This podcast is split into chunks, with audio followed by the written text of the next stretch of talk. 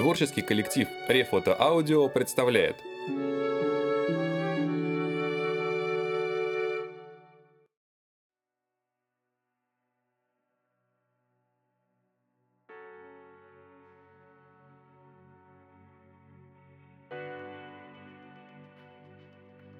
Рэй Брэдбери. Вино из одуванчиков. Перевод Эдварды Кабалевской. Уолтеру А. Брэдбери, не дядюшке и не двоюродному брату, но вне всякого сомнения издателю и другу. Утро было тихое. Город, окутанный тьмой, мирно нежился в постели. Пришло лето, и ветер был летний, теплое дыхание мира, неспешное и ленивое. Стоит лишь встать, высунуться в окошко, и тотчас поймешь, вот она начинается, настоящая свобода и жизнь. Вот оно, первое утро лета. Дуглас Сполдинг, 12 лет от роду, только что открыл глаза и как в теплую речку погрузился в предрассветную безмятежность. Он лежал в сводчатой комнатке на четвертом этаже. Во всем городе не было башни выше. И от того, что он парил так высоко в воздухе, вместе с июньским ветром, в нем рождалась чудодейственная сила.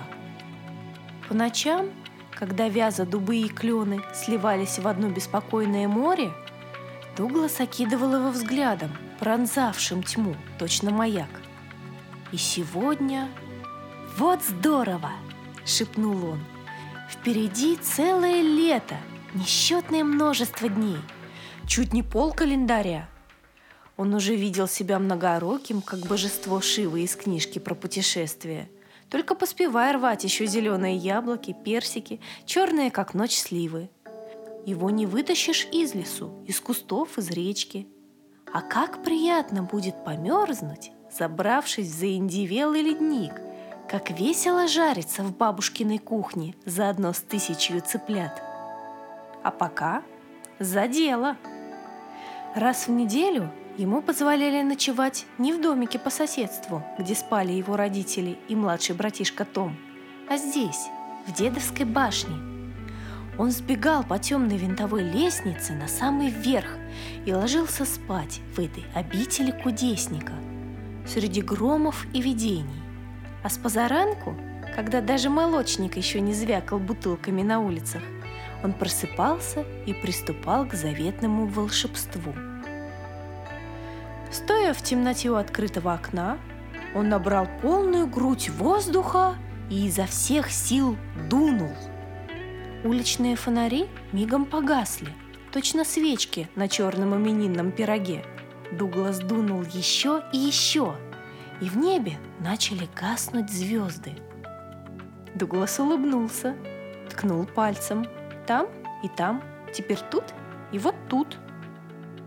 В предутреннем тумане один за другим прорезались прямоугольники. В домах зажигались огни. Далеко-далеко на рассветной земле вдруг озарилась целая вереница окон. Всем зевнуть, всем вставать! Огромный дом внизу ожил. «Дедушка, вынимай зубы из стакана!»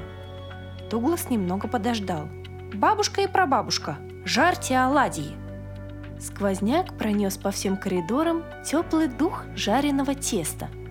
И во всех комнатах встрепенулись многочисленные тетки, дядья, двоюродные братья и сестры, что съехались сюда погостить.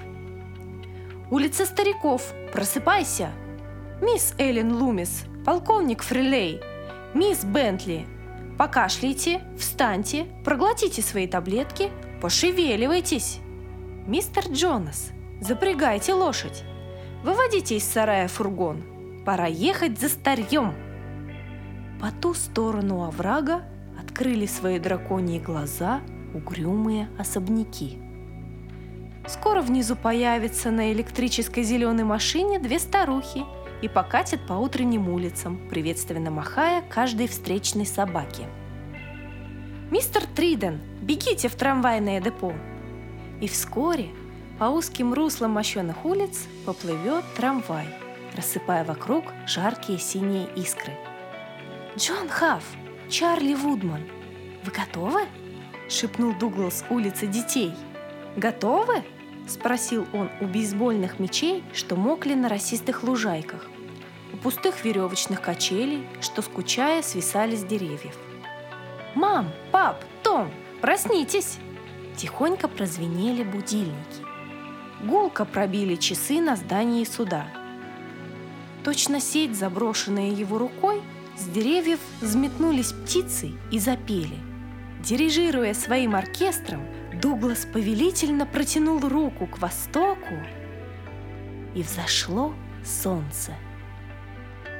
Дуглас скрестил руки на груди и улыбнулся, как настоящий волшебник. «Вот то-то!» – думал он. «Только я приказал, и все повскакали, все забегали. Отличное будет лето!» И он напоследок оглядел город и щелкнул ему пальцами. Распахнулись двери домов, люди вышли на улицу. Лето 1928 года началось.